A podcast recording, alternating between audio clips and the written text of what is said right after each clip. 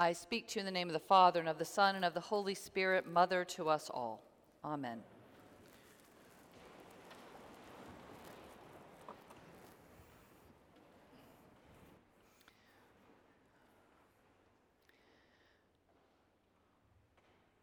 What do you do when you're afraid? What do you do when your stomach drops and adrenaline rushes like fire through your body and your armpits are suddenly wet? What do you do when you see the car crash coming, get the dreaded diagnosis? What do you do when you're at home alone and you hear an unexpected sound? What do you do when you are afraid? Fear is a funny thing and people react differently. I get quiet. I get coldly rational, refusing to get upset, though you might find me talking even more than usual. Tracy tends to swear, and then she does a lot of research. And when nations are afraid, they tend to shut down their borders, turn on minority groups, come up with lots of rules and laws to keep people safe, but impinge on civil liberties. And they always turn to weapons and police, military, violence and threats of violence. We need only look at what happened after 9 11 to think about what happens when we are afraid. Fear is a powerful, a pernicious force manipulating us to act in ways that we might not expect, to do things that we might not find attractive or desirable in ourselves or others.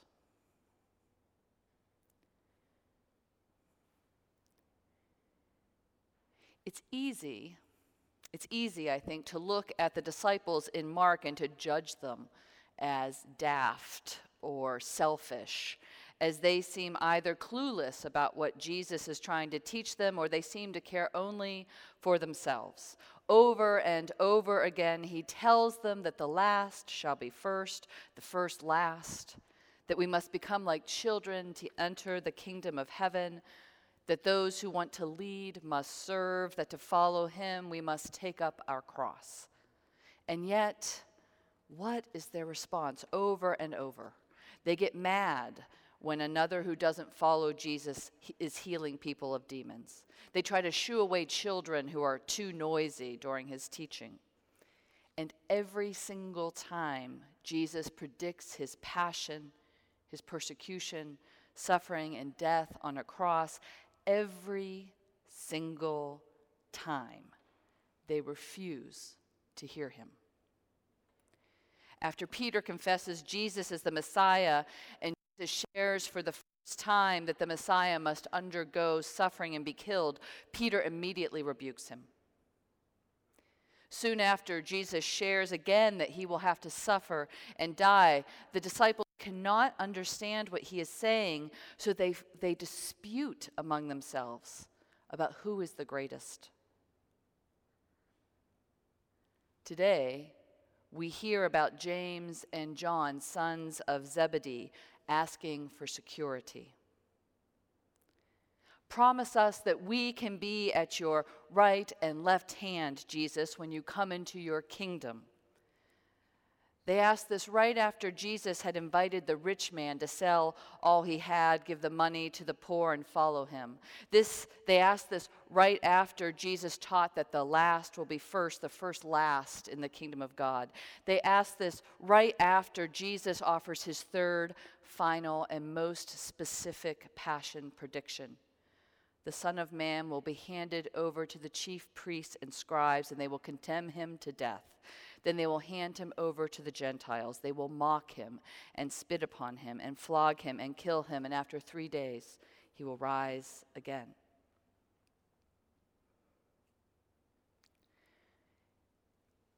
It's easy to judge the disciples as fools, hopelessly thick headed as these moments of seemingly purposeful misunderstanding pile up in the gospel.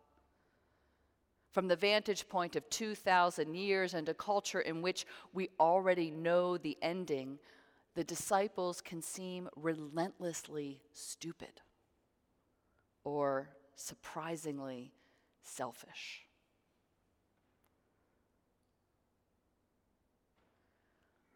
What if, though? What if they are neither? What if the disciples are not stupid nor selfish, but just afraid? What if they do understand Jesus' passion predictions, what that means for him, what it means for them, and they're scared to death? For right before this scene with James and John, sandwiched between Jesus' teaching that the last shall be first and his third passion prediction, the gospel writer notes that Jesus was walking to Jerusalem and they who followed him were afraid. They who followed him were afraid. They were afraid. And who can blame them? Who can blame Peter for refusing to hear what Jesus was saying about his suffering and death? After all, isn't denial a legitimate response to fear? And when the disciples argue over who is the greatest, well, that too seems like one of the ways we respond to fear, distracting ourselves, competing for scarce resources by being the best, the most powerful. And when James and John ask to sit at Jesus' right and left hand when he comes into his glory, aren't they just asking for security? They know that things are going to get bad, but they seem to trust that somehow Jesus will come into glory, and they want to be promised that they're going to make it there with him. Denial, competition, seeking security, all are reasonable, if not totally admirable responses to fear. Perhaps the disciples are not stupid, they're not selfish. No, perhaps they're just afraid. And like us, when the disciples respond out of fear, well, they get it wrong. Here, James and John seek to sit next to Jesus in his glory. They boldly claim that they can drink the cup that he will drink, that they can be baptized with the baptism that he is baptized with but they have no idea what they're talking about. For when Jesus comes into his glory, it's not on a royal throne, but a cross. And those who are seated next to him are the two thieves, seated each on their own crosses. The cup that Jesus drinks isn't the cup of blessing that he offers at the Last Supper, it's the bitter cup that he asked God to remove at Gethsemane. His baptism isn't the one for repentance of sins, but the one by the Holy Spirit which drives him into the wilderness to wrestle with Satan. His baptism is into death on a cross. In seeking security, the sons of Zebedee unknowingly ask for the very thing they fear suffering, shame, death. They say, We are able. When Jesus asks if they can drink the cup, if they can be baptized with his baptism, and Jesus says, The cup that I drink, you will drink. And the baptism with which I am baptized, you will be baptized. This sounds threatening when we know what the cup, what the baptism entail.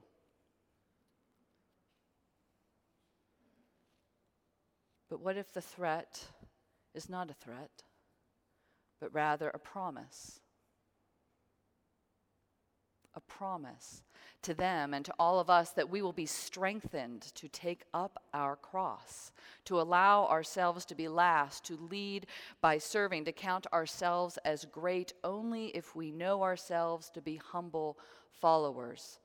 For if we are able to follow in those ways, we will be liberated from fear.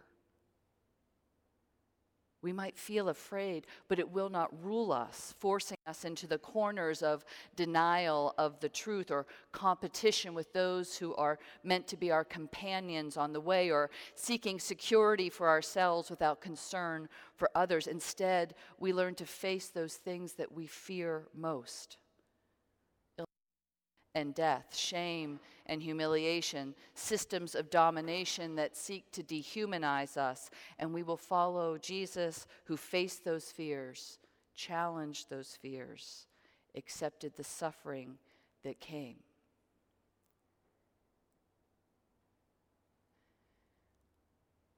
This might feel impossible now we might feel more like the disciples, preferring denial or jockeying for position, blaming others as we seek our own security.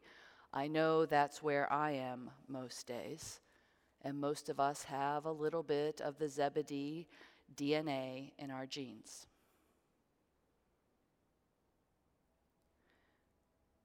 But we are already practicing how to drink the cup whenever we remember Jesus' sacrifice and suffering, death and resurrection, week in and week out at the Eucharistic table.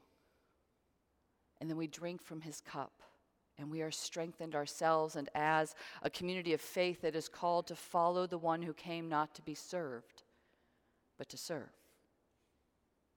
Each time we renew our baptismal promises, we are baptized again into the cross, the death of Jesus, and yet we still make big promises to resist evil, to turn over and over and over again back to God, to resist injustice, to seek and serve Christ in all persons, loving our neighbors as ourselves. And we remember that we are not called to reign in glory, but to serve in humility. I don't think that we will be freed from fear. But sharing in Christ's cup, baptism, and cross frees us from responding with denial, competition, and selfishness.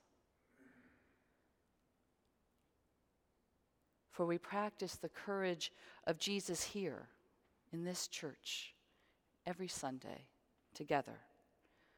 We practice his way of servanthood his way of love. We learn to take up our cross, and by doing so, we are liberated from fear. In the name of the Father, the Son, and the Holy Spirit. Amen.